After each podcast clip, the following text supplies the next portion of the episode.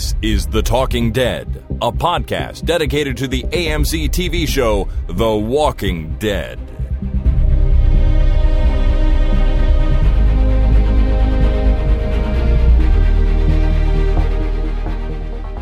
Hello, everyone. My name is Chris, And my name is Jason. and this is The Talking Dead number 423, recorded Tuesday, March the 12th, 2019. Welcome to the program, everyone. Welcome to the program, Jason. How are you doing tonight?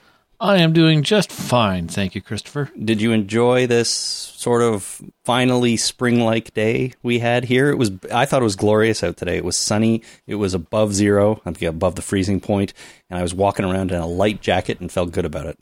Good, good for you. I didn't notice until about uh, five o'clock this afternoon. When you were forced to leave the confines of your basement. Well, when I was allowed to leave the confines, I was on a, uh, a conference workshop that started at about eight o'clock this morning and ended at around five. so I was tethered to my desk. It drove me crazy, but uh, I finally walked outside. I'm like, "Yep, don't need this coat." And walked back in and changed my coat into something a little, uh, a little more appropriate to the, this weather. Got rid of your parka and put on your light spring golf jacket. I didn't wear. I wore just a shirt. Oh, that's so you were really enjoying nice. the weather. Yeah. It was it was it was it was it was beautiful. I wish I would have known that it was nice out all day instead of being stuck in my uh, uh, office, which is in the basement of my house. You could have you could have walked to Tim Tim Hortons to get a coffee. It would have been beautiful. I could have if I could have brought my whole computer and internet with me, so that I wouldn't have to lose connection to the conference call that I was on. Oh God. Well, you know, that's life. Sometimes you miss the nice days because you have to make a living for your family. Yep. And sometimes you miss the sleeping time at night because you have to record a podcast for the internet. And that's what we're here to do right now. Dedication, my friend. Dedication. It's important. Sleep is for the weak. I think so. Not really. well, we are here to discuss season 9, episode 13 of The Walking Dead. So let's get right into it. Hey, this is The Walking Dead, episode 13. Choke point. Season 9, Episode 13 of The Walking Dead Choke Point. Guys, I think we're at a choke point here. choke point. Now, season nine, episode thirteen of The Walking Dead. Choke coco,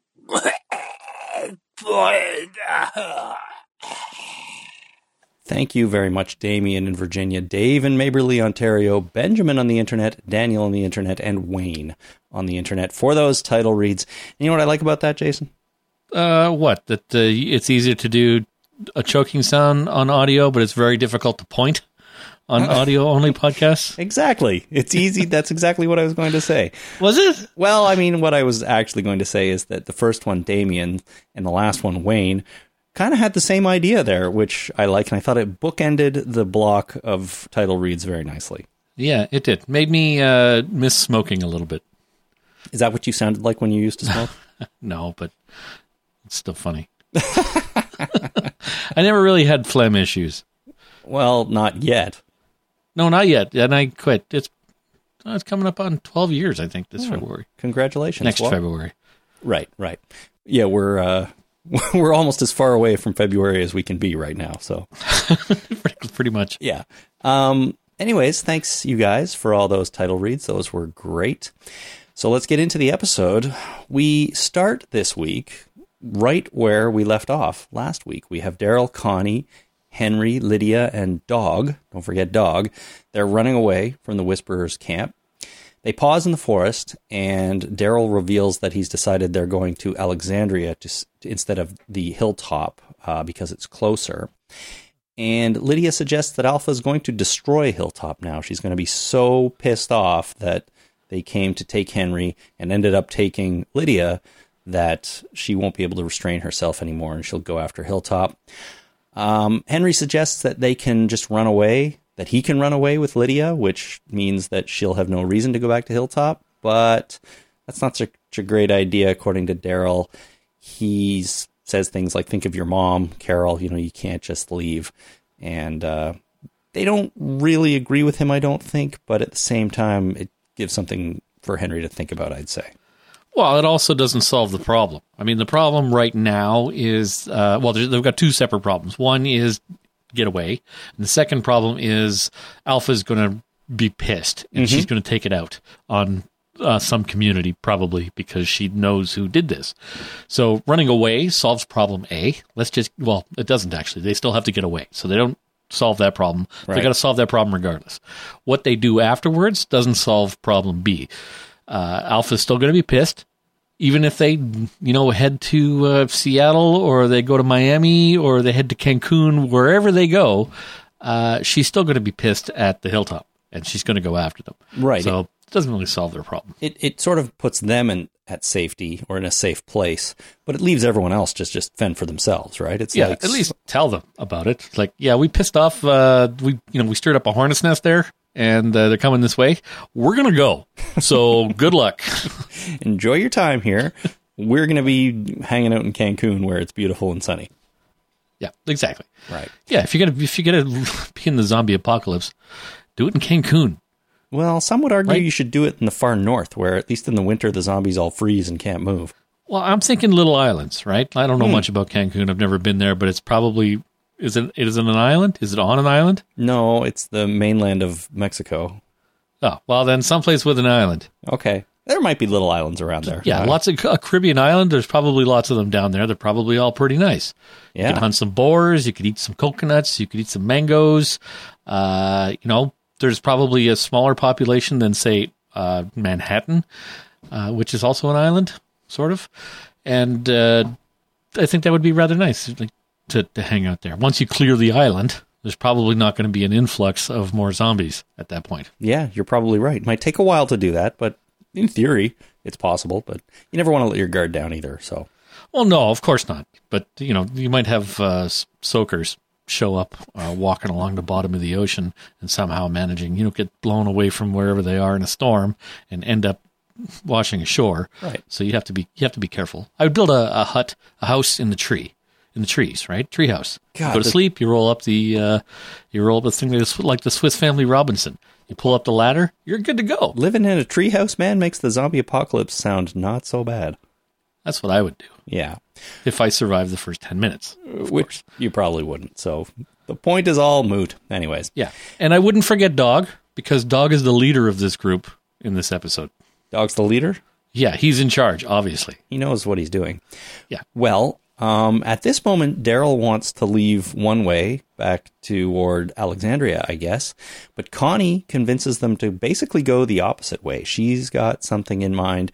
Daryl follows them after everyone else goes, including Dog, Exactly. and he, reluctantly he sort of leaves and follows them because he's not going to go off on his own. No, and that's what a good leader does. Is he takes input from all of uh, all of the people around him and Yep. then chooses the the course of action. What happened there was everybody gave Dog all the input that they needed to give him, and then uh, this, then he ultimately decided what to do, and everybody followed Dog. I mean, it looked like they followed her, but it was Dog that they were following. It was Dog. Okay, very good. I, I didn't really think of Dog as the primary leader in this group, but you might be onto something. Yeah, he's in charge. Well, we cut over to the Whisperer camp, and one of them is bleeding out of the neck up against a tree. Beta comes to see him and says that he's becoming, quote unquote, one of them, but he will always be one of us. And during this scene, he also mentions the guy's wife, which I thought was a little bit unusual because it indicated to me that the Whispers have actually held on to some of the customs, like from pre- the pre-apocalypse like era or society. And part of me thought, is this a little bit inconsistent with how they want to live like animals and not have, uh, you know, behave like animals? But here they are. Well- this guy has a wife, and you know, Some animals permanently pair bond. ah, right? Some do. No, it's not just humans; it's it's other animals. So it's it, I think if sure live like animals, but it's also in our nature to pair up. I guess so. Not that many animals pair up for life. I mean, I know some do. No, but we do Human, generally. humans I mean, we- do. some sometimes we few up, like a few. You get like groups of people together that Sure. like hang out. Yeah, it happens. Some people are loners, but you know, generally speaking, as a as a as a race, we tend to pair off. I suppose. So I, I, I mean, I guess it's not that weird, but the concept of marriage, I kind of seems like it's the sort of thing the Whisperers would leave behind, but maybe not. Maybe I'm just Would overthinking you it. just would you say mate? Partner, mate, I don't know. Mate, your your other half? Yeah, I don't know. Cohabitant. Co- well, yeah, I don't know, but okay. So I got to say that this was probably it is the best thing about the whispers that I've encountered so far. The fact that they have this reverence for the uh, for the zombies uh, around them. That uh, you know you will become one of them, but you will always be one of us. I thought that was amazing. That they uh, I hadn't. I thought about these zombies as uh, things they collected in order to use. I didn't think of them as uh, part of the family, like part of the the uh, the inner organization. Like, sure, you will die and become one of them, but you're still going to be with us, so that's okay. Yeah, that's true. And th- we didn't talk about it, but the title of this episode is Guardians, which refer is which is the way the the Whisperers refer to the zombies. Last one. This one's choke point. Oh, sorry, choke point. The last one was Guardians. Yeah. Yeah. so yes, he, he mentioned Guardians. You'll be one of the Guardians. So they're they're thought of as part of the uh, of the Whisperers group, but not as necessarily separate. Right, but but also um, Guardians is a real uh, is is kind of a a respectful title for them. Like it, It gives is. them it gives them some uh, credit or whatever. Like it it makes them an important part of yeah, the group, which obviously uh, they are. They're revered. Right, exactly. So, So- yeah, this uh, and this idea I hadn't really considered before, and this is the best thing about the Whispers uh, yet. Yet, okay. Well, look at that. You found something to like about the whispers. I'm happy for you. Yeah, Good. Uh, Beta goes to talk to another whisperer who is more or less a, a tracker. This is like the, the hunter tracker in the whisperer group, and and he- Predator. Would you say Predator? Ah, I'd, possibly I'd say Predator. Well, yeah, a little bit. They had dreadlocks. I like know. Predator. I know that comes up later. I think actually. So, um, but this is the person in charge of tracking where Daryl and Henry and Lydia and everybody went. Um, and Beta suggests that they get a fighting unit ready, which again tells me something about these whisperers in that they they've thought about things like this. They have units of people, fighting units. Maybe they have uh, farming units or you know running away units or something like that. Fleeing units. Fleeing units, you know. we They- need a fleeing unit to get out of here. right, we do engage the fleeing unit. Um, but again, they have some kind of structure to their society. They're not just a big group of random idiots wandering around, just surviving where they can. Um, and again, I think that was interesting. Yeah, Um, it was good. Which makes me wonder what uh, what unit that baby was a part of. Was that part of the uh, intimidation unit? Uh, was that a fighting unit that went to uh, went to the hilltop Yeah, uh, that they brought a baby with? Like what what unit was that baby with? I mean, definitely not the reproduction unit. Yeah, not the uh, the, the baby unit. No. Think they have a baby unit? I don't think they have a baby unit. No, they not many people have baby units. Um, I don't know. Maybe, yeah, maybe the intimidation unit. I think is a good one. The confusion unit. Yeah, the Right. leave the baby there unit. yeah, exactly. The abandonment unit. That's not a Yeah. good one to be in. Uh, Beta says that Lydia will walk with us again, or they will all walk with the Guardians. So, Nice. There you go. Go to opening credits, and when we come back, we are at the hilltop. They're preparing, putting the final touches on this preparations for the trade fair, I guess. They're rolling down some really nice banners representing each community. I thought those were cool, and they had a really nice homemade look to them, in my opinion. They did. It was uh, it's rolling out the welcome wagon, and a really good. Uh, I thought it was really good branding for the uh, for the different communities. It was. They were they were quite nice. We see them turning on some solar panels so they can have lights and things like that for their hoedown at night after the sun goes down. You need a hoedown. You do. You've got Carol and Nabila walking around talking about how the fair's coming together really well. And she mentions, Nabila, Nabila mentions that one of the things this fair is celebrating is that they are all new people. They're not just warriors now, right? They've had to fight to survive for so long, and that's all anyone did. But now they have people doing different jobs. They have people farming. They have people blacksmithing. They have people doing all kinds of different things, just like a normal society would. And so um, Nabila recognizes that, and she says the fair is celebrating these things. Yeah, which is exactly mirrors uh, what Beta just said about the fighting unit. Right. I guess so. Everybody has units. You're not that different. Yeah, so they're uh, they call them different things and they do different jobs, but uh, yeah, these two societies are not that different. Yeah, that's right. They are walking and talking. They see Jerry, who seems to have just returned, and he's got a small cut on his head, uh, but he says he's okay. So uh, the one thing they did show was a uh, a big tiger, and I thought for a second yeah. that they stuffed Shiva and uh, stuck her up there, and I'm like, they better not have stuffed Shiva. Later on, it shows it to be a paper mache Yeah. uh, cheetah or uh, tiger. Yeah. But uh, it, at first, I'm like, hey, I yelled at the TV. I said, you better not have stuffed fucking the tiger. That would have that would have really upset me. no, but a paper mache tiger honoring Shiva is okay. Yeah, I have a friend who wants to be stuffed. Like he he said that he said if I ever die, I want to be stuffed and I want to be put in a glass case, waving goodbye with a, holding a suitcase. Can can you do that? Is that a thing you can do after you die? I, don't- I don't know. I never really looked into it. You know, he's married. That's his wife's problem now. right. Luckily, he survived long enough to get married and remove the issue from your responsibilities. That, that's right. Yeah. So that's uh, yeah. I'm I'm not a big fan of stuffing animals.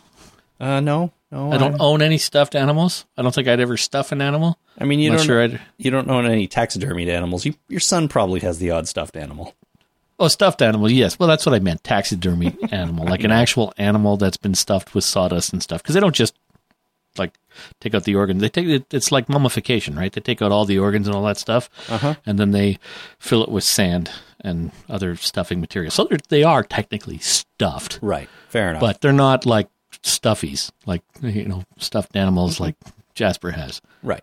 Anyways, I'm just glad they're honoring Shiva, not forgetting that you know she was an important part of this community for a while. Well, they had a tiger on the banner, their banner, right? Right. It's Like their the kingdom's banner has a is uh, their emblem is a tiger. Right, as it should be. Right.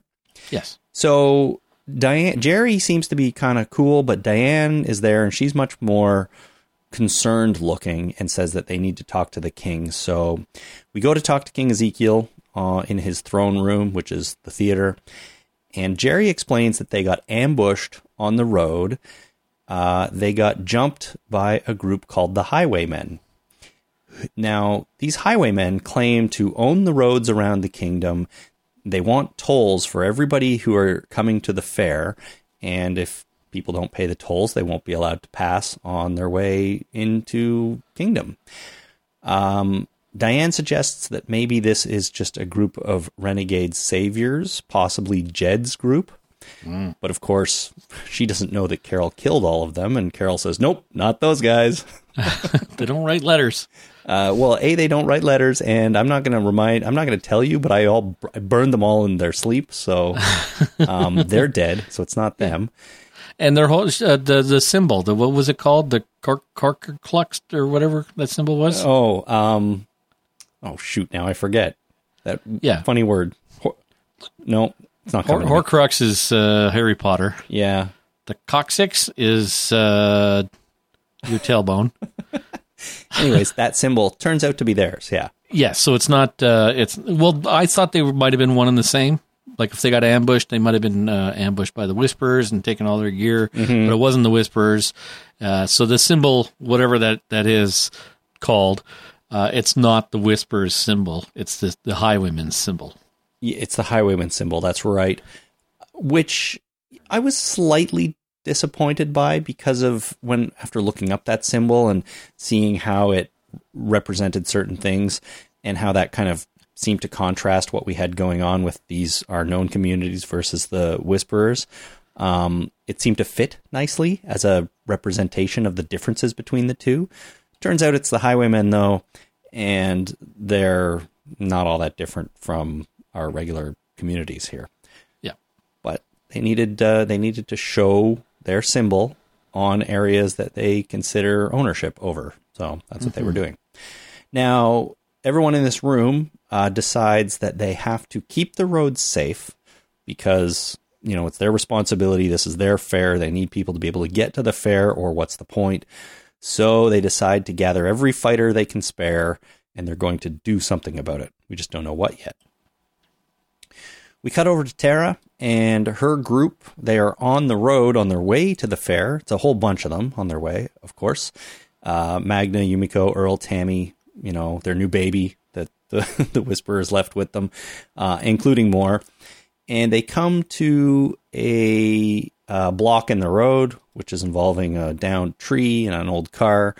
They and they didn't worry about that. They just said, well, must have blown over in a storm. It's like, no, dumbass take a look around. This is probably a barricade of some kind. This is how they used to waylay trains. Mm-hmm. They'd like bury, put stuff on the tracks, and the train would stop, and then they'd rob the fucking train. Well, yeah, that makes sense, but I don't think every single barrier on the road is necessarily um, put there by somebody. Trees no, but down. you should treat it like it is. Oh, fair it's enough. like when you pick up a weapon, even if it's unloaded, you treat it like it's loaded.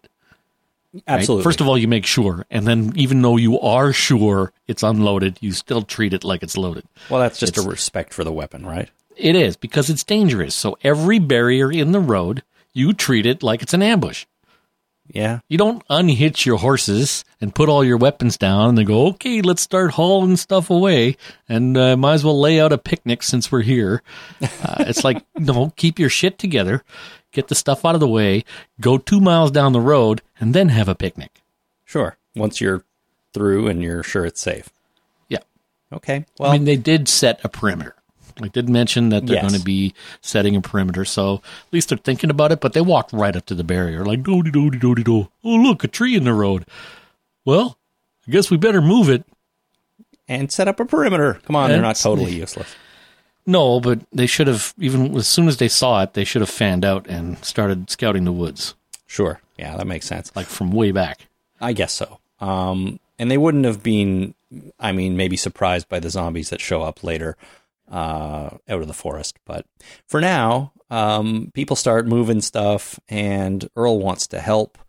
Uh, but, you know, he stands there talking to Tammy about having a baby and this and that because they're the ones taking care of this new baby. Uh, Kelly is talking to Tara, I think, and she's worried about Connie and Daryl, but the others reassure her that Connie is okay because she's with Daryl, and Daryl is okay because he's with Connie. Aw. Isn't that nice? That's sweet. It is. They both have such high, you know, respect for their, their fellow survivors that they're all going to help each other. I like it. Cool. Uh, back with Daryl's group, and they come to what I would call a medium rise building. It's one of the bigger buildings we've seen on the show in some time, right? They've been sort of out in rural areas for a long time. We're not seeing a lot of buildings like this, I guess, since they were in the city uh, in the in the uh, season nine episode one, getting the wagon. Yeah. Now, I mean, to be fair, uh, now that I've you know lived in Toronto and uh, Pickering for such a long time, I would agree with you that it's a medium sized building, but that building is like five stories taller than anything in the Soo. well, okay, that's almost true, but it's still a massive building uh, according to uh, according to what I grew up with.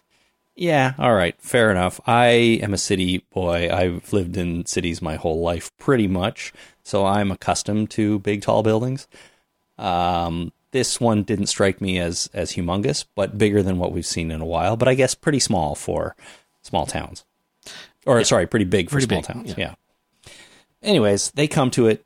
Connie suggests that they go up into the building, which will create a choke point. And hey, it, that's the name of the show. How how about that?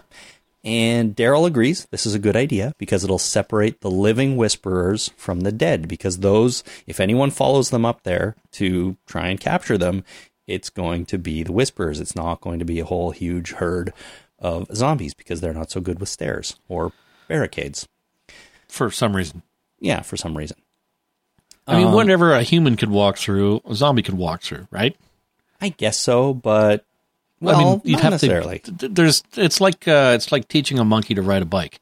You have to have motivation, right? What would be the zombie's motivation for going up the stairs? It'd have to be a lot of noise, and it would have to be a lot of noise that was very directive in order to point them to the stairwell where they would need to, you know, climb up the stairs. They're not going to be able to reason out, hey, there's a noise up there. I better go and find a way up somehow. So maybe that's that's the thing is that zombies are just like you know bang their heads against the the building if they heard a noise. Yeah, But that- uh, human exactly beings it. would like open a door and go inside. Right. Zombies don't typically do that. And if you barricade the stairs with a big pile of shopping carts, there's no way they can get through that. They don't have the ability to, you know, reason and move them out of the way or anything like that. So, Yeah. To be fair, I wouldn't be able to get past a big pile of shopping carts. I'd be like, fuck that. I again, it's a matter of motivation. Why would I need to get beyond that big pile? Because that's a lot of work to move those shopping carts, and there's no way I'm climbing over it. but you could do it if you wanted to. Zombies don't even have the ability to do that. So, Maybe it depends on you know. Maybe they were shopping cart moving or unpiling uh, as a career. You know, like oh, somebody else put a big pile of shopping carts. I got to do this again, and they hired themselves out to various communities for unpiling shopping carts, and this is their whole job. They did that for thirty years uh, before they became a zombie, and now it's it's their bread and butter. it's what they do. It's They what do. they do. So, but what are the chances of that? Probably pretty slim. Pretty low, yeah. Anyways, I think it's a pretty good plan that they've got here. Lydia says that Alpha will have sent Beta after them. We know Beta's a big scary dude. And Daryl's like, good, I can kill him first. Yeah, that's that's a good plan. Thanks for telling us. Yeah, I think so. I mean, it shows confidence, that's for sure. Yeah, which is the trope. If they tell you the plan, it's not going to work. If they don't tell you the plan, it it'll work. Yeah, all right. Well, we'll get to that.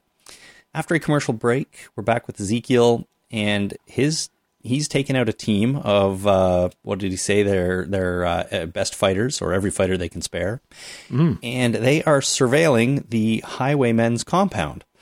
So They found it pretty easy. yeah, I, I guess they just figured where Yada is. yada yada. They're right there. They're they're right there outside the walls. Um, follow the signs, maybe follow the highwaymen signs on the roads. Yeah. Well, pretty dumb of them to like only put signs directing right to their compound.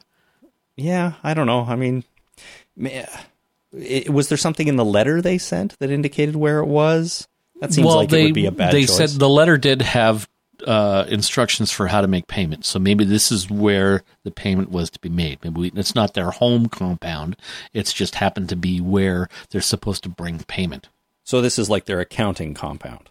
Well, it's the um, uh, it's you know it's the mall that you're supposed to drop off the ransom when you kidnap somebody, right? This is just happens to be the location they've picked Okay. for this particular transaction. All right. So it's not so crazy to think that the kingdom folk would, would know where to go to find these people. Yeah, but I didn't say that. No, no, that's it's they did yada yada yada over it a little bit, but they did mention earlier that it was that they that the letter included instructions. Which the letter included instructions for uh, making payment. Which you know, the first time the king saw this, he read the first bit of the letter and then handed it to Carol and said, "It also includes a map and has instructions on how to make payment." It's like, well, how when did you have time to read that, dude? like, was there a heading, map, and instructions to make payment? And you, you just glanced over that and then handed it over. true. Maybe that. He's a speed just- reader. Maybe, I don't know. but he was he was reading the rest of the letter while he was reading part of it out loud. well, it's a special talent that only the Amazing. has. Yeah, Oh, he's an actor. Maybe that's it. that must be it. He knows how to read lines. Yeah. Well, anyways, they're outside their compound and they're kind of discussing what approach to take. And Ezekiel's all discouraged because he realizes that, you know, they're just trying to do something good here and violence seems like the only option for them again. And he wishes that it wasn't, didn't always come to that. But Carol suggests that maybe they can talk to them instead of fighting. You know, they wrote a letter. It was grammatically correct. Maybe these people will be open to discussion rather than us just killing them all. And if not, then we'll kill them all, is what she says. Yeah, I mean it's it's a toss up. I mean, I, I was a little surprised that they came from Carol, but that's okay. you know, Carol's default position is burn them alive, but maybe she needs to get close to them in order to burn them alive. So she needs to convince her people to help get her close, so that she may burn them alive. Maybe. That's not the way it plays out. I think maybe. no, of course not. I think maybe over the six years, Carol has calmed down a little and isn't necessarily all about burning people alive or making them look at the flowers all the time. Because you're right, this is this is her approach. Um, or maybe she just realizes that attacking these people is a bad idea because their strengths are unknown and they do apparently have some guns. They can see that. So it might not be the best idea to just storm in there and try to take them out because they have just as good an opportunity to kill all of them. Um, you know, if they try that. So, Right. Well, she's a reverse Samson then. You Yeah. know, with the long hair, like Samson's got, got had all his power from his long hair. When they cut it, Uh-huh. he was powerless. Maybe she grows her hair out. She's more calm. She's thinking about things. She's trying to do things peacefully. So we have to keep an eye out for when she cuts her hair. Shit is about to get real. yeah, you might be right. So we have to watch the hair. All right. Watch Carol's hair. It's a big deal. Okay. Uh, we go back over to Daryl. He opens the door into the building. He looks around with a flashlight and uh, then, you know, leaves, closes the door. Uh, we see Connie, and she's up in an unfinished section of this building where she pushes a table off a board under which is a hidden cache of supplies. And Daryl comes up and realizes that she's been here before. Yeah. Now note the sound that this board makes when she slides it out of the way. I did not, so you're going to have to explain that to me. Well, it sounded like a board being slid across the, a dirty floor. Oh, okay. It made noise. Mm-hmm. All right. It was not silent. That'll become important later. Oh, all right. I thought there was something unusual about it, but nope, the board no, made a it noise. was the, this particular thing. Nothing unusual about it. It was right. perfect. Great. Um, as I said, Daryl realizes that she's been here before, uh, and she says they made a stop here at one point, but they, they go to look at a floor plan of the place and decide what to do. They are going to uh, cut some holes in the barricades up the two stairwells so that the Whisperers can come up in a small group. And they decide it's a good plan. And then once it's done, they quickly debate whether or not to take Lydia with them. Uh, Daryl doesn't want to, but Connie thinks they should because, again, it's the right thing to do. She has no friends, and you know they can't just abandon her back to the peep, the Whisperers, because that would not be right. Yeah. Well, Negan doesn't have any friends either. Well, right? he's got, Why he's keep got him in Judith. jail then? He's got Judith. Invite him into the community. You what? He's got Judith Yeah. Now, now. you know, six years ago, he didn't have any friends. Anyway, it's just, I mean, it's obviously not the same thing, but it's inconsistent for the show. But it's, that's a, such a weird point to make. I don't even know why I'm making it. All right. Let's move on. All right. Back with Ezekiel, Carol, and everybody. Um, her, well, the two of them and Jerry are slowly walking through a warehouse and they meet up with a group of the highwaymen. Yeah. Did you did you did you realize that it was the guy with the, the mannequin with the cowboy hat immediately? I did. Yeah, pretty much. I mean, it's if you're gonna have a, a new character like that, he's got to be got to be wearing a cowboy hat. But the room is dark and it's full of these mannequins, and some of them are living. I thought this was kind of a a, a neat setup here. It seems like the group is really big, but it might not actually be that big because most of them are just mannequins standing around. Yep. Um, the highwaymen point guns and various other weapons at them, and they basically start to negotiate. The highwaymen say they'll take, you know, what they have, even if it isn't very much. But the kingdom says they need what they have, so we have nothing to give. Um, at this point, Diane takes a shot through one of the mannequin's head, and then other hilltop people appear out of the shadows and, you know, raise weapons upon some of these highwaymen. Very sneaky. Very, very sneaky. Uh, and Hilltop proposes an alternate deal here. They said, You work for us and keep the roads safe for us instead of, um, you know, holding us ransom, basically. And in return, we'll give you access to the fair so that the things you steal, you can trade for the things that you need. right? There you go. Yeah. What a deal. We want to be your fence. Right. We will fence your stolen shit for other stuff. Right. We'll be your friends and your fence. Yeah. So, this is the same deal we were thinking we'd give to the Whisperers. is it? Right? Remember we were talking about, you know, the Whisperers could keep the area clean of all the zombies and monitor things, and they could Oh, go yeah. out and be wild, and they could just they could work together instead of uh, opposing each other. All of a sudden, we've got the highwaymen, and uh, they just made them the same deal we were thinking of. I guess so. I mean, there are ways to find mutually beneficial arrangements, and uh, you're right. We did talk about that with the Whisperers, but here we are doing it with the Highwaymen instead. this is exactly how you turn a foreign agent. When things get real and you start to, uh, when things are combative, like you're you're you're pinned down and they're pinned down and you're taking shots at each other, what you do is you offer them deal. Come over to my side. We'll give you this. We'll let you live in a farm somewhere out somewhere, and uh, we'll give you money and all this stuff. Just come on, come on. We don't need to keep fighting. Just come on over here. So when things are stressful like that, that's a good time to turn somebody. Mm-hmm. You don't turn somebody when they're sitting in their living room watching TV and drinking a beer because they're comfortable, they're happy. Sure. Right? Yeah, Because that why makes wouldn't you be? But uh, so when you're under stress, that's when you offer them something that's less stressful. If you just do this one little thing and they go, you know what? That sounds reasonable right now. Uh huh. I can do that, and Yeah. everything will be all right. Well, the first thing here that happens, though, is the Highwaymen kind of laugh this idea off. It it doesn't appeal them, to them immediately, but then I think Carol does the thing that you are talking about exactly right now. She steps forward and says to them, "Wait a minute, guys. When was the last time any of you saw a movie?" And everyone kind of looks around in disbelief. and we go to a commercial break. But uh, so we don't know exactly what happens quite yet at this point. But Carol is offering them, dangling the movie carrot, and hoping that that'll be just enough to be like, you know what? We haven't seen a movie in eight years, and Yeah. we want to see it- movies. Was it just me or did you think that uh, she was offering them porn? Uh, When was the last time you saw a movie? she's offering them the movie they're going to play for the friggin' kids with the movie bulb they stole from the theater. the movie bulb can play any movie, even after the kids go to bed. I suppose you're right. I mean, some of the earliest movies were porn, like this, and even before that, like porn's not new. It's it, it was around in uh, uh, back in the 1850s when we're now trying to set this whole zombie apocalypse thing. So, uh, you know, porn's on the table. I'm just saying.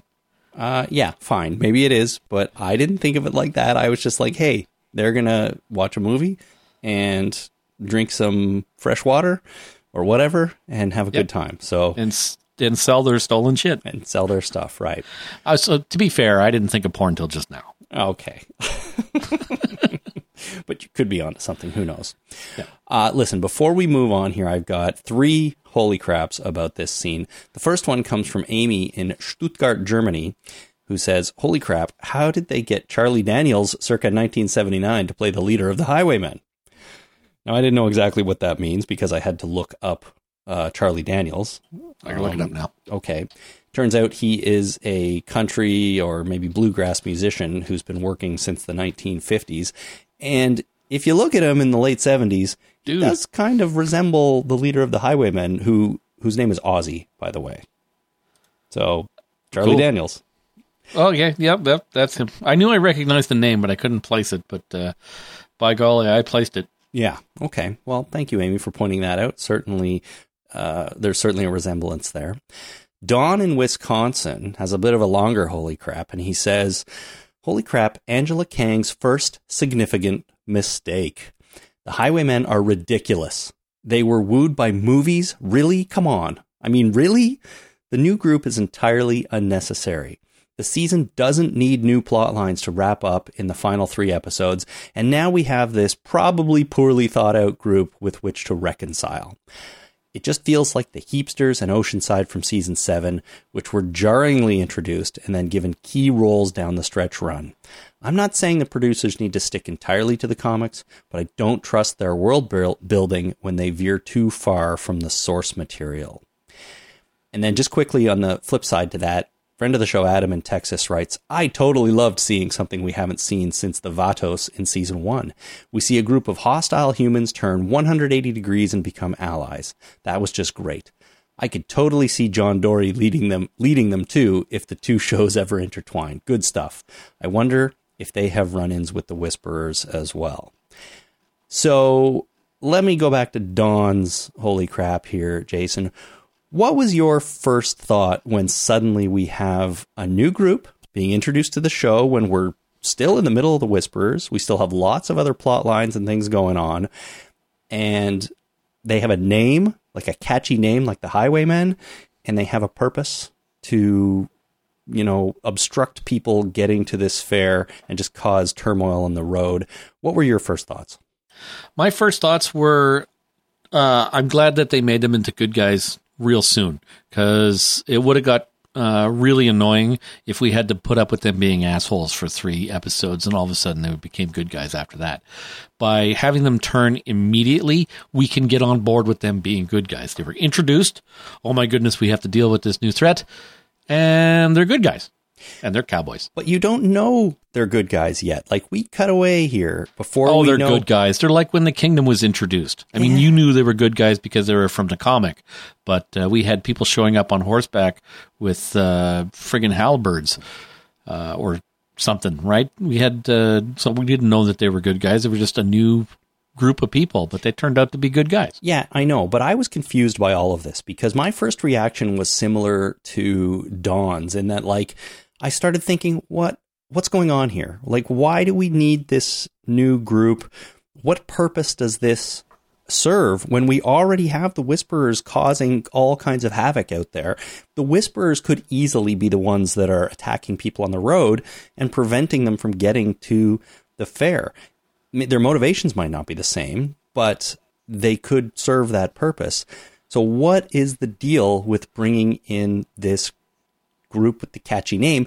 And then, you know, uh, the scene where Carol offers them the movie struck me as one of the most comic reliefy things the show has ever done in nine years because it was so bizarre. You know, to be It in wasn't this bizarre. It they was. set it up like two episodes ago. no, they did not. They set up the movie as um as a thing to like bring the communities together to do something good for the kids, for everybody to make them feel normal again. What do you think they're doing with these people? That's exactly what Carol's trying to do.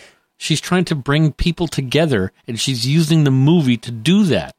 But you do that for your own people. You don't do that for a group of hostiles that are threatening to kill you. I don't think. If it if it uh, if it saves combat, you absolutely do. If it turns bad guys into good guys and brings them closer together, and uh, these two communities can help each other, Mm-hmm. uh, then absolutely the movie is the perfect thing to do. I do agree with you that it was comic relief, but I don't think it was misplaced, and I think it was set up earlier, so it's okay. Well, this scene, I, I do agree that it all worked out in the end as well because they turned them to allies within the same episode.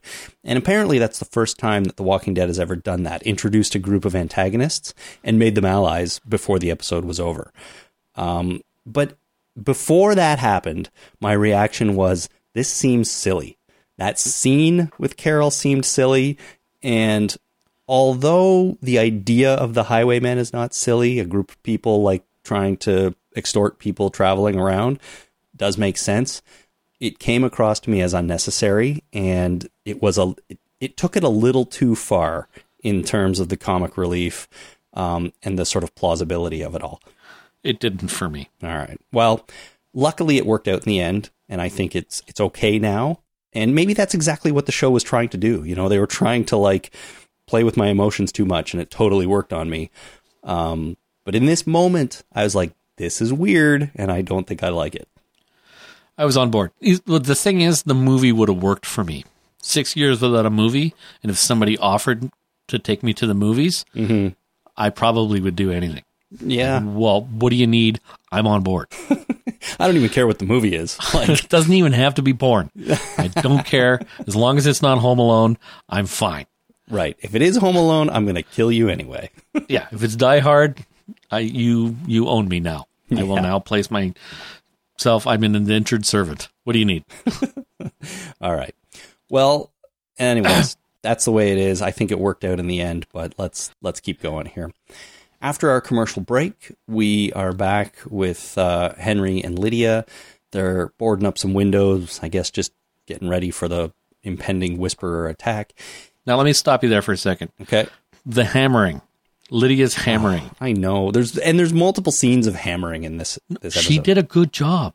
I was I was I'm wondering if she is uh, an athlete or a musician because her hand-eye coordination she was standing a little too awkwardly but every swing of that hammer hit the nail exactly where it needed to be nothing was off nothing was weird uh, it was uh, it was really well done and i thought that she has some transferable skills to hammering I thought you were going to say too much noise making with the hammer oh no because that's We- what, that's what I thought. it wasn't like a big huge swings i mean you, the, some hammering is necessary uh, and yes noise is going to happen but you know sliding that board across the, the floor is also making noise I suppose, So, yeah. but uh, yeah, no, I was impressed with the hammering. Oh, good. Well, that's one more thing that that she can do. Uh, she's a great actress. She's portraying the character well, and she knows how to hammer.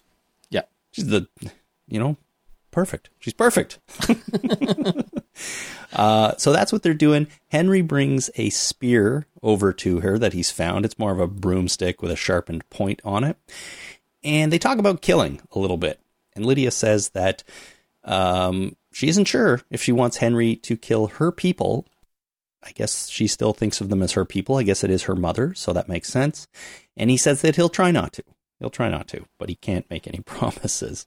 yeah, Um, but he also talks about how rescuing her was indeed the right thing to do, and that you know if Alpha's going to keep coming after them, maybe they should you know run away. And she wants to know if he was really serious about that. Uh, he says yes, of course, and that he cares very much about her. They start kissing, and then, of course, meanwhile, Daryl has snuck into the room behind them, and as they start kissing, he interrupts them and says, uh, "Come on, quit it, you guys." That- yeah, that's what a good chaperone does. That's right. Just let them get right to almost that point of making out, and then shut it down. Well, they got a job to do. I mean, make out on your own time. Right, not when you're at work. Yeah, we're trying to prepare for not dying here. it's not a good time to start making out. Yeah. All right, back with Tara's group on the road, and Magna runs up and says they have sickos headed this way.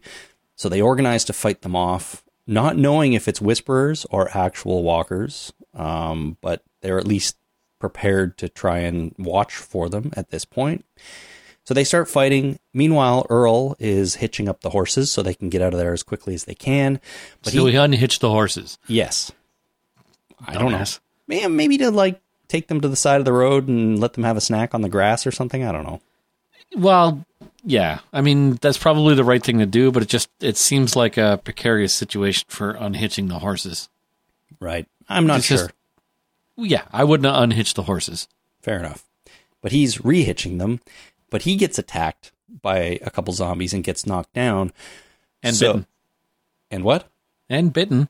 He's not bitten. Yes, he is. Didn't you see that? Oh, I I mean, it kind of looked like it, but he's not bitten. He's okay and he's up and he's fine. Are you sure? I think he had a bite. Okay, well, as far, as far as I know, he was just knocked down because Tammy puts the baby away in the baby trunk. Which, yeah, which is a great idea. Yeah. It's a it's a baby. It's not really a cage.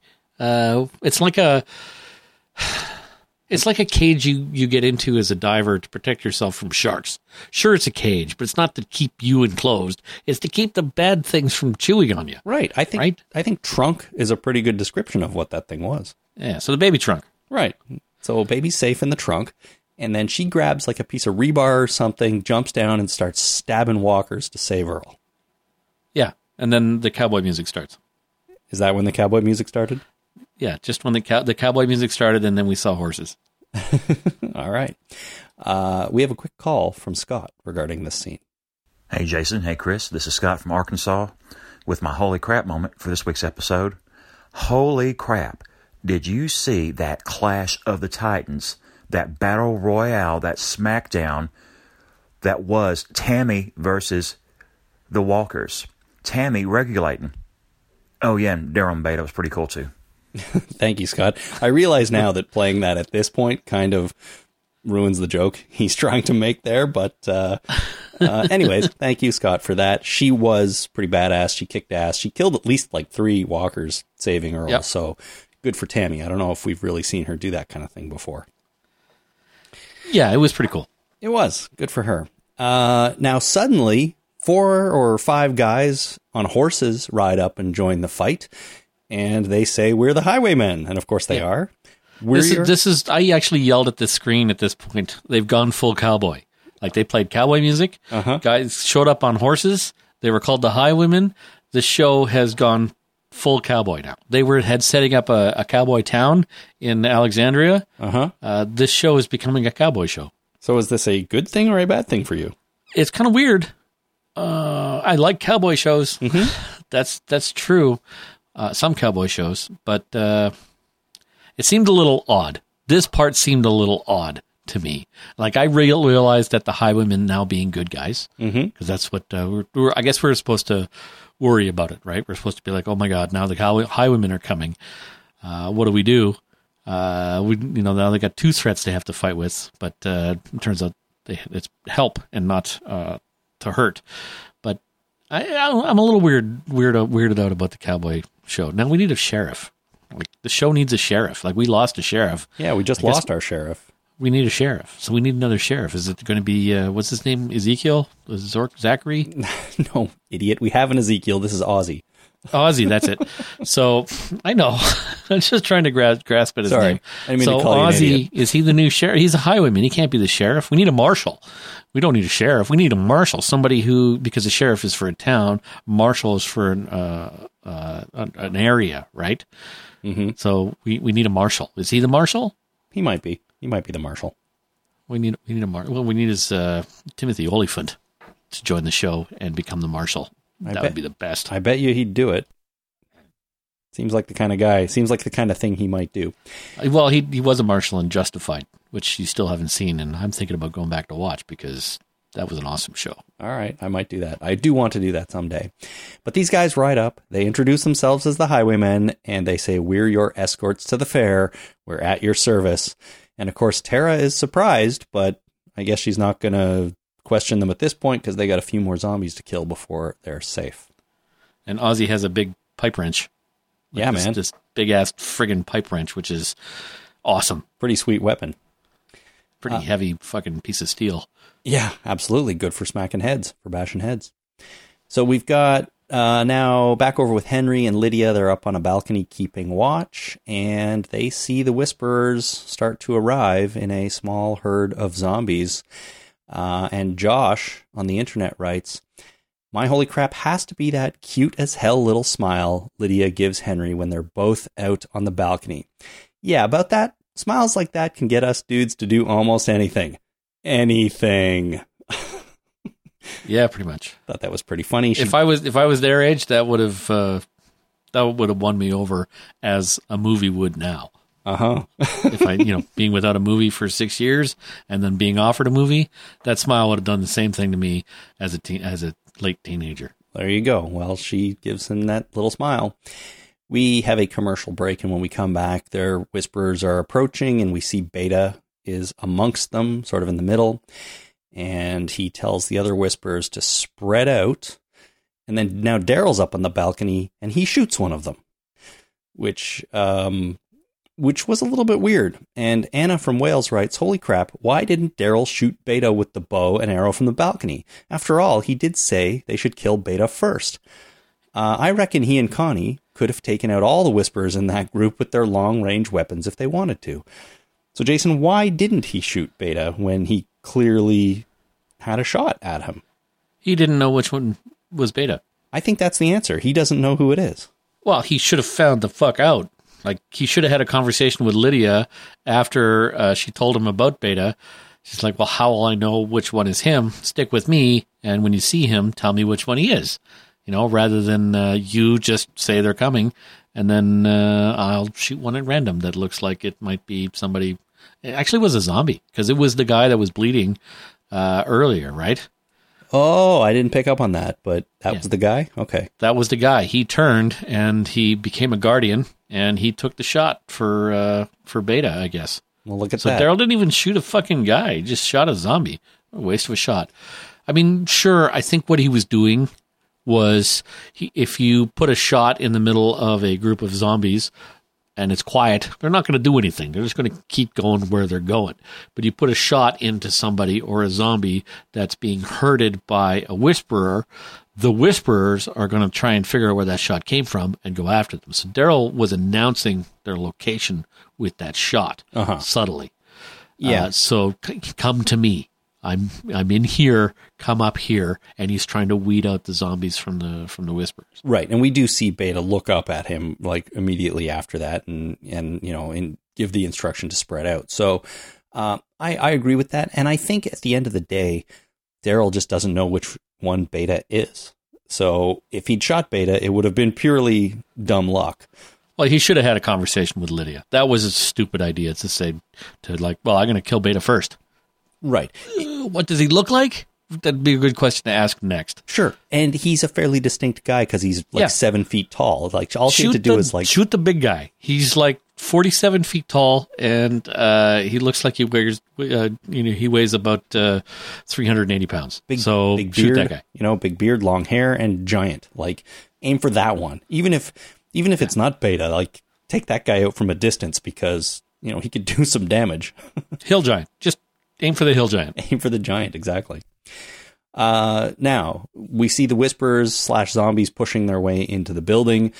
Beta instructs his people to head up because you know he and he realizes that the barricaded staircases are a bit of a trap because he knows that um, you know their herd that they're that they're controlling won't be able to get up there. Uh, upstairs, our group is still boarding up some windows. Daryl takes Lydia and hides her in a storage closet because he says she can't be any help if she isn't going to fight. And then he leaves Dog in there with her to guard her. Yep. And the Whisperers, they start, you know, sneaking through doors. Henry is hiding. He takes one down. Then Connie takes one down. Uh, Daryl is waiting silently with his crossbow trained on a door. And as Beta comes through, he shoots, but he's holding another door as a shield. And Daryl Yeah. shoots into that, and it blocks Daryl's bolt. Which is a dumbass thing to do. When somebody comes through a door, Yeah. don't just shoot at the first thing. Like uh, that works against zombies. That doesn't work against an intelligent uh, group of people coming through the door Right. that's expecting a fight. So what you do is you wait until you ha- you know what your shot is before you take your shot. Yeah, I, I think he was just trying to catch him off guard, but I get what you're saying. You know, it's not often often going to work out because a human can plan their way through that door, whereas a zombie can't. Right. Right? And Daryl's used to fighting zombies. So uh, well, and you know saviors. Yeah, he's fought a lot of people over the years. Yeah. Okay. So- so I I think it was a mistake Daryl made. yeah, probably, but at the same time, like that's not the right time to to take a shot in other ways because if he's if he's ready to do it as he's coming through the door, but he knows he's not going to be able to do it, then you might as well come up with a different plan to increase your chances of getting the shot. Because coming through the door, you're right, it's never going to work out. So So I have some other questions. Well, Sure. I have one other question. sure, The door that he was using as a shield Mm-hmm. was he he like he put the door down after Daryl took the shot and he walked through the other the double doors. He put the door down on the floor and he could see over it. How fucking short was that door? I'm telling you, he's a big dude. Yeah, but he was able to get through the other doors with this door perfectly upright, right? So it was a very very short door. I, I would I was gonna say maybe it was just a piece of plywood, but it wasn't because I think you could see the door hinge on it that he ripped Yeah, off it had- from yeah. before. Yeah, Yeah. So uh, it was an awfully short door, even though Beta is f- flipping huge. He's a hill giant, but uh, i- yeah, it's just I, I, I have suspicions about that door being Well. a real door. anyways, doesn't matter. It's more of a shield at this point, anyways. So, um, yeah, I'm not sure much you can do about that. Uh, we see Connie. She takes down another whisperer. Daryl acts as a guy right in the chest through through a tarp, Yep. which was pretty cool. Uh, Lydia is in her closet. She can hear what's going on and is scared. So she isn't content to just stay in there and be safe. She finds a crowbar and pries the door open.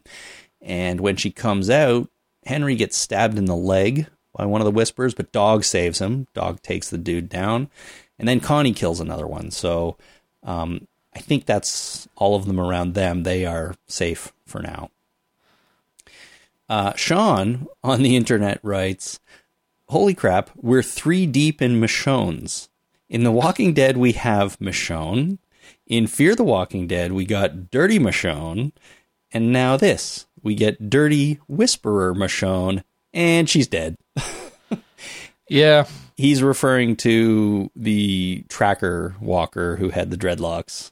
So she The didn't Predator. last long. Predator, sorry. yeah. That's too bad because I was uh, I was hoping that we'd get to keep Predator's Predator Whisperer around for a while so I could make fun of her. Well, Sarah, uh, sadly not. She's gone. Too many dreadlocks in this show. Too many. You can only have a few characters with dreadlocks. One per. Well, I guess this is was this was the Whisperers community dreadlock person. It's only one per community, right? We have uh, we have the Kingdom, uh, we have Alexandria, we have the Whisperers. We don't have anybody with dreadlocks at the Hilltop, which is weird. That is weird. We're gonna have to find somebody. Heath Heath should show up. He had dreadlocks, yeah. Uh, did he? I haven't seen him in so long. I can't remember. But if he does, he'll have been- to move into Yeah. Hilltop. He- well, he can't go back to Alexandria, no, right? He's got to go to the Hilltop. Definitely, definitely. Uh, All right. So Daryl kills another whisperer, and then he has to fight Beta. So this is our big, awesome Daryl Beta showdown. Um, they're on this floor of the building that is under construction. So there's lots, lots of exposed studs, unfinished drywall, great opportunities for smashing through walls and picking up two by fours and things like that. you ever that. tried to smash through a wall? Uh, you know what? You can punch through drywall, and You can punch through drywall, but do you know how far apart studs are 16 inches in a wall? 16 inches. OC. Do you think that uh, he was uh, going between 16 inch studs? He No. was absolutely not. They had skipped a stud. This is the worst construction ever constructed. Like so not to code. They like drywalled over big open areas. He broke through one wall. He broke through another wall. Uh, yeah, this construction site was was poorly done. It would have collapsed uh, if there was no zombie apocalypse. Well, you know what? Um, it did make for a really awesome Beta Kool Aid Man moment as he busts through the wall. Yeah. And then they got out and they were having a knife fight. And there's an adage about a, uh, a knife fight, right? When you get into a knife fight, somebody dies on the scene. The the winner, the loser dies on the scene. The winner dies in the ambulance on the way to the hospital. You do not survive a knife fight. Knife fights you walk away from are not real. Well, I'll be honest. I thought it was a pretty cool knife fight. I thought the whole fight was pretty cool, actually. Uh, and I thought it was fun to see these two awesome characters just, you know, drop down and just, I don't know what the term is, just go to blows and, and have this wicked fight. So, It was pretty one sided though, right? I mean, Beta owned Daryl in this fight. Well, he it- was toying with him. He was trying to find out where Lydia was. He wasn't trying to kill him. He was just playing with him. I mean, initially, I think Daryl takes the worst of it, but you're right. Beta was trying to find out where Lydia was. He keeps asking throughout it, where is, you know, where is she? All I want is the girl and stuff like that. But I think Daryl gets a few shots in, you know? Yeah, but they're fairly meaningless. He, I mean, Daryl does nearly get his neck cut on a table saw, and he puts a switchblade into Beta's chest at one point, which I guess That's true. He did. Uh, he did get a shot there. That would have probably collapsed a lung.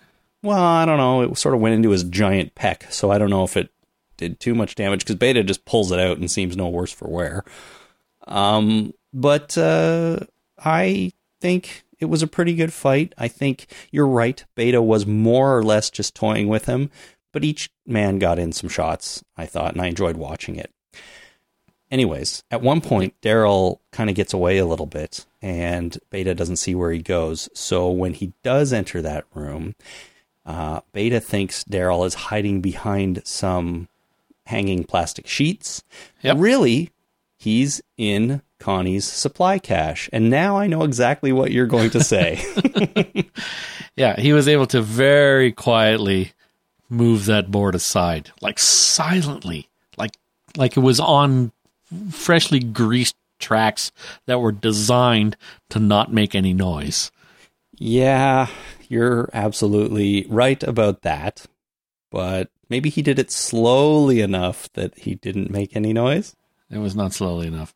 Also impossible. Also impossible. So yeah, unless he had uh, some kind of uh, area effect silence spell that we don't know about, uh, which he might have. I'm not going to put it. I'm not going to put that past this show. This show is uh, it's it's a fantasy show, right? We it's basically set on the premise that uh, zombies are real, right? So if you can set that premise, you could set Daryl has a silence spell. You know, That is, you know, a five foot radius, uh, air- five foot area of effect. I, I think it would be more appropriate to just file that in the Department of Suspension of Disbelief. And, along with the missing studs that allows them to break through walls fairly easily. Oh, that's right, along with the missing studs. You know, Okay. maybe the, uh, maybe the studs were missing because some other group needed two by fours and they came and scavenged every other stud from this construction site. They, they were metal studs. Were they? Yeah. Well, maybe they needed metal studs. I don't know. One metal stud. Just because one. that's going to make it make the difference. Anyways. something like one metal stud by itself is Mm-hmm. pretty flimsy. Yeah. Or maybe someone took it as a weapon and then left, and that's why they didn't take more. It, it's like having an, uh, a Nerf baseball bat. I don't think it'd be much of a weapon. no, but fun to play with, no doubt. well, Daryl moves the board a little bit. He sneaks out and runs at Beta from behind and pushes him down an elevator shaft. Yeah. So that's awesome. He's defeated. We assume Beta. he's dead. We assume he's dead. He's defeated He's not Beta. dead. I knew he wasn't dead for two two reasons. Reason the first? He we didn't show him dead. Uh huh. You're not dead until I can see you dead, and that's why I suspect other people are not dead in this show, uh, or in related shows. Unless I see you dead, Yeah. you're not dead. First, second of all, we've never seen Beta without his mask. He, they're not going to kill him off until we see his face. Hmm. Or, I mean, that moment may be at his moment of death. You know, he's about to die. You take his mask off, and it's. Well, that's his hero moment, right? I realize So- it's it was you all along. hey, I know you. Right. It's Rick. oh my god. He's back. Um, yeah. So I he we, I knew he couldn't die because he hasn't taken his mask off. Right. Well, I guess that makes a little bit of sense. But for now, he was pushed down an elevator shaft, and not a lot of people survive that. Well, I don't know. In uh, like, who falls down elevator shafts? Um, I don't know, Jason. Who does fall down elevator shafts? People in soap operas, Oh, and people in soap operas come back from the dead all the time, yeah. Fair point. right? Right? I mean, that happened to Joey on Friends. His character on a soap opera was he was a Dr. Drake Ramoray was pushed down an elevator shaft, and he was miraculously saved by having a brain. Well, he wasn't saved. They took somebody else's brain and put it into Dr. Drake Ramoray, and he played that character. So, uh, people come back from the dead all the time by falling down elevator shafts. Spoilers So- for Friends. yeah, well, it's the '90s. Get over it. yeah. Well, yeah. I mean, nobody really believed he was dead, but at the very least, Daryl got away successfully and incapacitated Beta for a while. You should have made sure he was dead. That's another. You know, he had a, has a crossbow. Reload the crossbow. Take a look down the elevator shaft and put one in his fucking head. It seemed a little dark to do that, but I was thinking grab a filing cabinet or go get that table saw and just throw it down there. I mean, that's Oh, going yeah, to there's also a big workbench. Yeah, anything. Throw the bench down. Throw the table saw down. Start piling stuff on top of him. If he's not dead, he's not going to be able to dig himself out. well, and nobody survives a table saw landing on them from the top of an elevator shaft. I'm sorry. Well, I mean, we don't know either way. I don't know if that's ever happened. Has that happened? I'm just saying, I'm pretty sure that kind of thing landing on you, even if it's just 20 feet above, I mean, unless it just lands on your foot or something, probably going to kill you. Get a filing cabinet, throw it down there. It's probably going to do the job. Yeah, there's lots of stuff you could throw down there. Pieces of wall. I mean, there was enough light later on we could see. Like there's other, uh, like the elevator shaft has other elevator doors or, entrances for elevators. So there was some light down there. Uh-huh. So you, it was just, it was dark compared to that lit floor. Uh huh. Right. But you know, you let your eyes adjust a little bit. You take a couple of shots. Oh, I missed his head because it's too dark. I might as well shoot him again in the head because I don't have any time constraints anymore. Right. So anyway, uh, if you're going to do a job, make sure you do the job.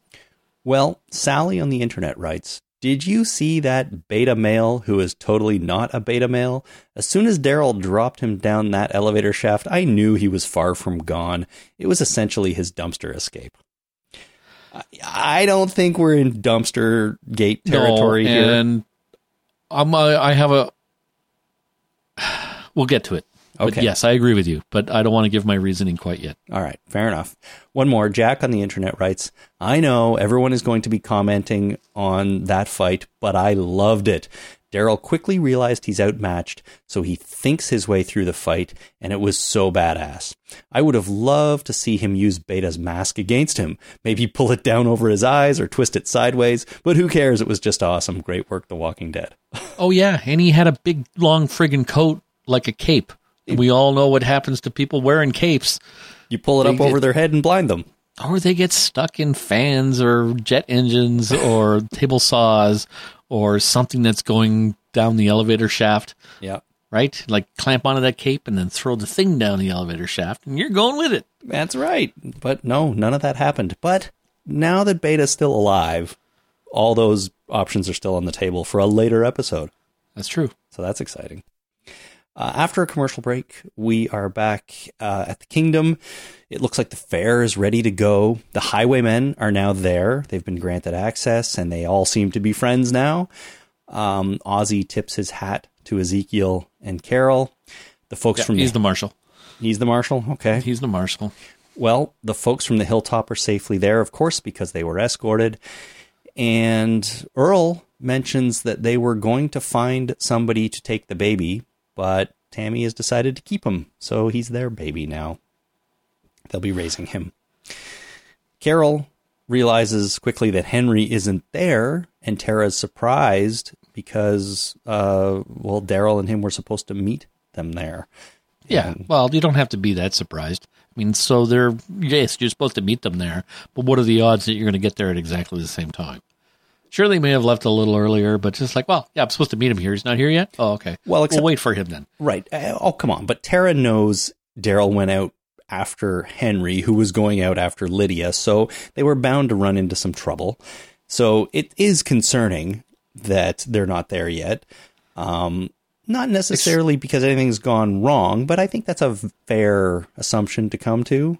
They were going Yeah, out but they were the going out to do something else. They weren't coming straight to the fair, right? Well, so they were yeah. going to do something else. So the, the, being surprised that they're what, not here yet, it's just like, well, give them half an hour to maybe show up at almost exactly the same time as you. I guess we they, we don't know they're not going to do that yet, though. They're just concerned, right? Because they were delayed by the block in the road, and they left well after Daryl left, so they've already had more time to get there. So I, I see the concern, but you're right. I mean, maybe wait it out a little more before you panic. Don't don't freak out just because he's not here yet. yeah, okay, fair enough. Uh, but I understand their concern. Anyways, we go back over to Connie, and she is on that balcony again, shooting out car windows to distract the walkers. Uh, I guess so they can get them out of the building so they can get out safely. Uh, they tie up Henry's leg, and Daryl says that they're now going to Alexandria because it's the closest. And he says they'll get him patched up, and then all of them, including Lydia, will move on. So he's kind of changed his tune here. He's decided to hang on to her and keep her with them. Yeah, so they solved problem A, they got away, but they still haven't solved problem B. And you know, going to Seattle is not going to solve problem B. No. Problem B being uh, Alpha being pissed and attacking Hilltop. Yeah. Um, but I thought this was also interesting because, you know, Daryl says, we'll move on from Alexandria once you're patched up. And Henry wants to know where. And Daryl says, I don't know. There's a whole world out there. Which, mirrors exactly what Henry said. Uh, well, yes, exactly. Exactly. But I think it's interesting that Daryl is kind of admitting that, okay, maybe you can just run away and find safety on your own. Uh, and maybe I'll come with you. You know, I, I don't know. I, I don't see Daryl leaving like that, but at least he's acknowledging that these two characters, in theory, could run off together and find safety somewhere else. But you're right. It doesn't solve problem B that Alpha's still coming for them. Yeah. And well, Daryl's obviously not going to leave because he's now the big the big guy on the show. He's right? the top cheese. So yeah, he's the top cheese, and he can't uh, he can't leave the show. It's not like they're going to spin him off into another show of uh, Daryl and Henry and Lydia and Connie. Are you sure they are working No, on I'm not absolutely show? sure, but I don't think they're going to do that now. Not with him, like not so soon after Rick and uh, Right. uh, and pff, Maggie leave left. Yeah. So and uh, Michonne's leaving. So no, they can't. They can't do it. They can't. They can't lose Daryl. He's uh, he's unkillable Yeah, right now at this and point, unbelievable. Right, but but he's acknowledging that Henry and Lydia could run off together and maybe be okay, which he didn't before, right? He's like, you can't leave. I mean, you are. What about Carol? She, you can't just leave and abandon your family. So, Yeah. Well, we flash cut to the elevator shaft. The camera slowly approaches it, goes down into it, and of course, we see Beta lying at the bottom, or I think he's actually on top of the elevator car. So He, he is yeah, we don't know how far he fell necessarily. three stories. Well, it wasn't. How do you know it was three stories? I counted. You counted? Yeah, I wanted to see how far he fell. Okay, so you counted stories. All right. Yeah. So, uh, yeah, three stories. There was, uh, well, elevator shaft, and then there was two stories below it, and the car was halfway down to a, a third story. So, two and a half to three stories. I'd say about 25 feet. Hmm, that's pretty far, but I It is mean, pretty far, but it's survivable. It's pretty And survivable too. and I'll tell you why. I have a feeling you fell off a tree twenty five feet when you were seventeen.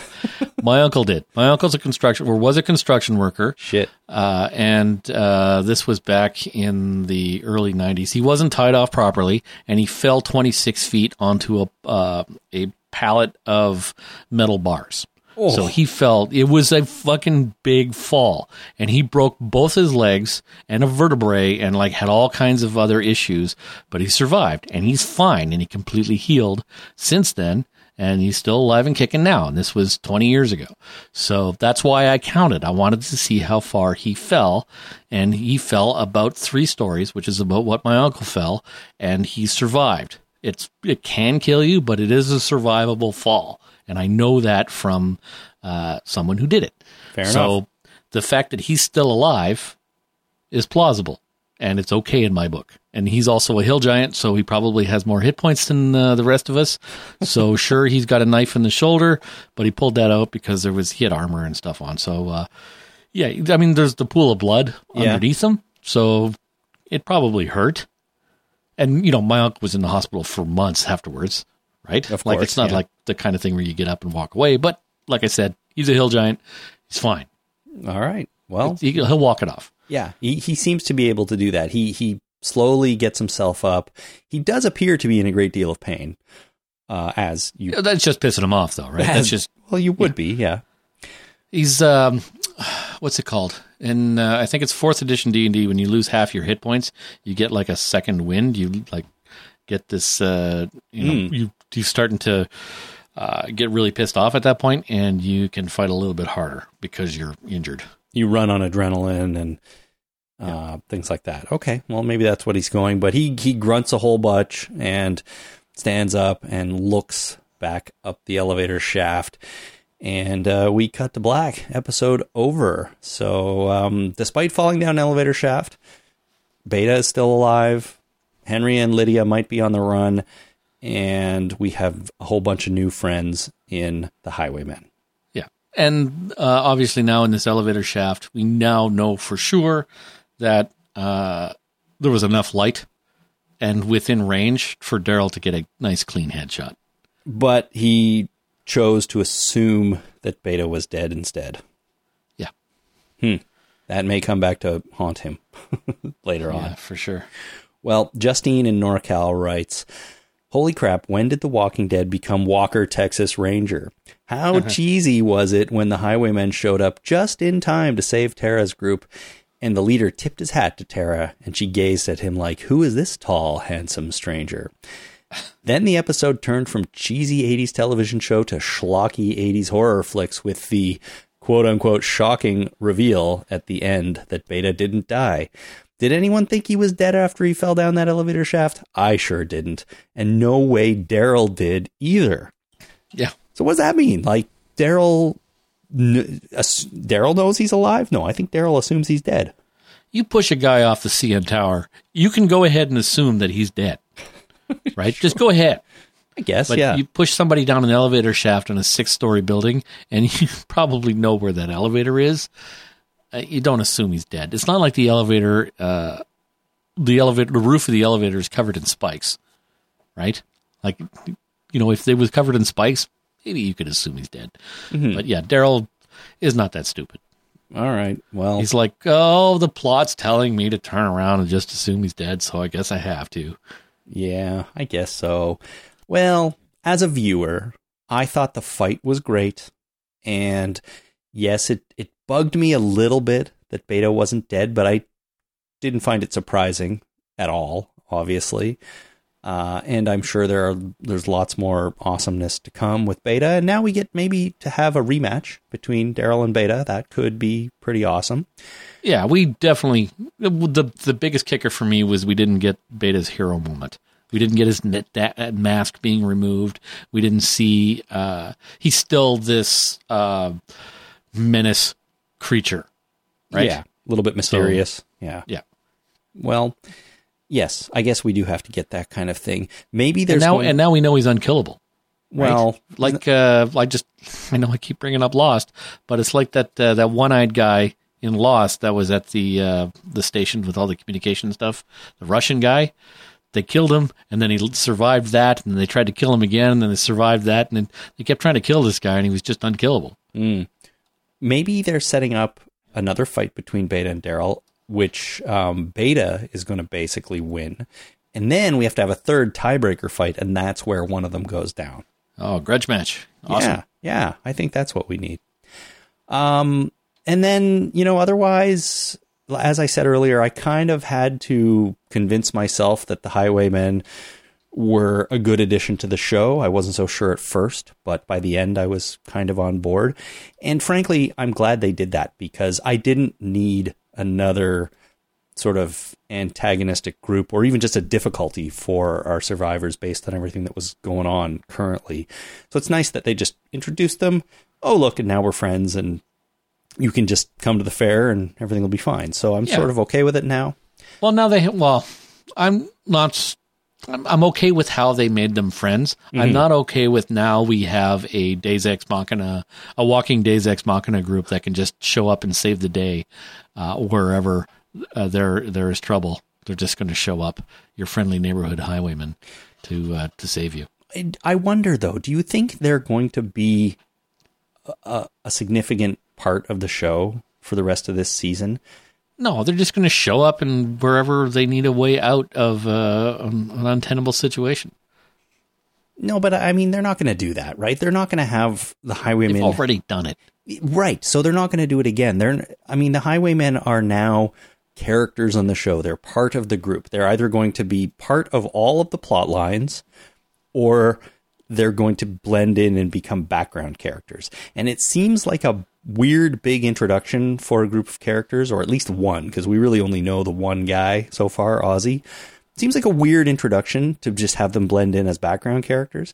But maybe the whole idea is they're introducing Ozzy for some reason to serve some purpose in the show, and the rest of the highwaymen are just going to kind of be there. And you know they'll they'll be in the background on runs and hanging around, growing, doing stuff at the various communities, but they're not really going to be integral to it, except maybe for Ozzy.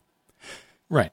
so he's Nikki and Paulo all ro- rolled into one. Maybe they're introducing Ozzy just to be killed off in the season finale. I don't know, but Yeah. you know, we'll have to see. But I don't think it's going to be like we never see them until somebody gets into trouble out on the road and then all of a sudden they show up. That will be so stupid. Oh, the show's done that like seven times already. Now they have a dedicated group of people to do just that.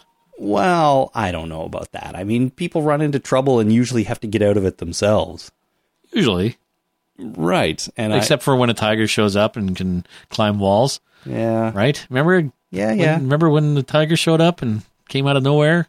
I know it was the tiger from nowhere, but uh, I suppose I see what you're saying, but I don't know it. So it's all very sort of confusing at this point. What the point of these highwaymen are, Uh, they have a cool name though, the Highwaymen. I like it. That's a good name. You could name a band that. That'd be a good name for it. Probably is a band named the Highwaymen. prob- I can't imagine there wouldn't be. Probably be lots. Yeah, there's probably lots out there already. So, um, okay. Well, There's a band named the Beatles. B E A T Beatles. That's a dumb name. well, it worked for Foo them. Fighters. Come on. That seems to work for them too, though. So, yeah. Well, there would, yeah, I watched a documentary with Dave Grohl, and he said, you know, if I thought that this band would be this serious and this and last this long, I would have come up with a better name. Dave Grohl's so awesome. Dave Grohl's the best person ever. I mean, And- the guy and falls that- off the stage, breaks his leg, and continues the show. He does cool things for fans. He's super talented. Yeah, he's awesome. When uh, uh, I watched that same documentary, when uh, Kurt Cobain and uh, the the bass guitarist, I forget his name, they were looking for a drummer, and they went through like five drummers, and uh, they were auditioning drummers, and uh, Kurt Cobain called their manager and said, "You know what? I think I found the best drummer in the world." He's not wrong. No, he's not wrong. And Dave Grohl can play every other instrument really well too. Yeah. So yeah, he's uh, he's yeah, he's better than a regular human. I'm sure of it. I think so. I think so. Anyway, Um. how we get on to Dave Grohl? Oh, Foo Fighters, bad name. Got it. Good. the Highwaymen, pretty good name. That's a good name. All right. Well, I like this episode. Um, it took me a while to sort of get through it all uh, and just come to terms with everything there, but I did like it. I think there was lots to like here. Um, and uh, so yeah, that's it. Any, anything else you you want to bring up with this one? Overall, I think I like this. It gave me something to hang on to with the Whisperers in their society. Uh, you know, a little bit more background on the Whisperers, which I kind of liked. I'm starting to get on board with Beta. I think that uh, if I think of him as an unkillable hill giant, I'm fine with him. And I'm fine with whatever happens as long as he doesn't die until he takes his mask off, because he's like the actual Samson, whereas Carol's the reverse Samson, right? Uh-huh. Uh, so that's good. I mean, I had some technical issues with the with the fight in the uh, in the construction site because of the silent uh, the silent board and the missing studs that allowed you to break through and walk through walls, like like you say, like the Kool Aid guy. Yeah, but it's see, it's a trade off. You you have some missing studs, but you get beta Kool Aid guy moment. I mean, Is that good or bad? I mean, we've had some good construction site. Well, we had a good construction site chase with the uh, the James Bond movie. That was awesome. That opening scene where he was chasing the guy, uh, parkour through the construction site. sure, That was nothing short of amazing. okay. So uh, it can be done. I just don't think that that fight was amazing. All right. Well, the fight itself, I thought was was pretty good. Um. Okay. Well, not a not a maybe not Angela's best episode, but Oh, but it was that's nitpicking, though. I mean, Yeah. overall, I think I'd give this probably an eighty percent. well, that's right? pretty solid. Yeah. So yeah, it is a solid episode, but you know, it, in order to be perfect, it has to be perfect, and this episode was not perfect. Sure. Uh, I also continue to enjoy the dynamic between Daryl and Connie. I think they're great together. They're working Oh yeah, well they together. that absolutely they can start. They can read each other's minds now, which is nice. They, uh, you're right. They've kind of got there. They, they, she reads his lips, but you know, and writes notes, but they're definitely on the same page. Yeah, absolutely. Yeah, they got they have they have a they have a psychic bond now that they can understand each other easily. They've got a thing going, yeah. And I'm looking forward to where where it all goes. You know, I mean, I know you were talking about how there's no way Daryl's going to leave off with Henry and Lydia. I don't even think Henry and Lydia are going anywhere. But just the idea that these three now are kind of communityless in a way. You know, they're going to go to Alexandria just for the medical help, but then they're going to leave. And I guess they can go back to Hilltop. They're supposed to go to the kingdom. Um, we do need to have a, re- a reunion between Carol and, and Henry and Ezekiel because that's what happens with families. But they're a little bit aimless because of Lydia. They don't know what to do with her, where to take her, other than the fact that they know they can't just kick her to the curb and leave her on her own because she's got nowhere else to go. Ah, well, what do you do when you meet a meet a girl that you like and you want to start hanging around with, and you start kissing a little bit? What do you What do you do? You take them to the Caribbean. You go to Right? Cancun, baby. You go to go to the Caribbean and sit on an island, sit on a beach somewhere, Yeah. make a treehouse. Make a treehouse. Sounds like a plan to me. Yeah. All right. Well, that is going to do it for this episode of the podcast, everyone. We'll be back later this week with your feedback. So, if you'd like to send in some feedback, please do get in touch with us. You can visit our website at talkingdeadpodcast.com. Click on send voicemail at the top to record a message. You can also just record it into your phone and email it to us. That is an even better way because the quality is usually pretty good. And you can send those emails to talkingdeadpodcast at gmail.com. You can find us on Twitter at Talking Dead or on Facebook at facebook.com slash the Talking Dead. I do try to read through everything that happens on our page there if you want to leave some comments. And yeah, that's it. Those are the best ways to get in touch with us. So thank you so much, everyone. Until next time, my name is Chris. My name is Jason. Thanks for listening. Bye.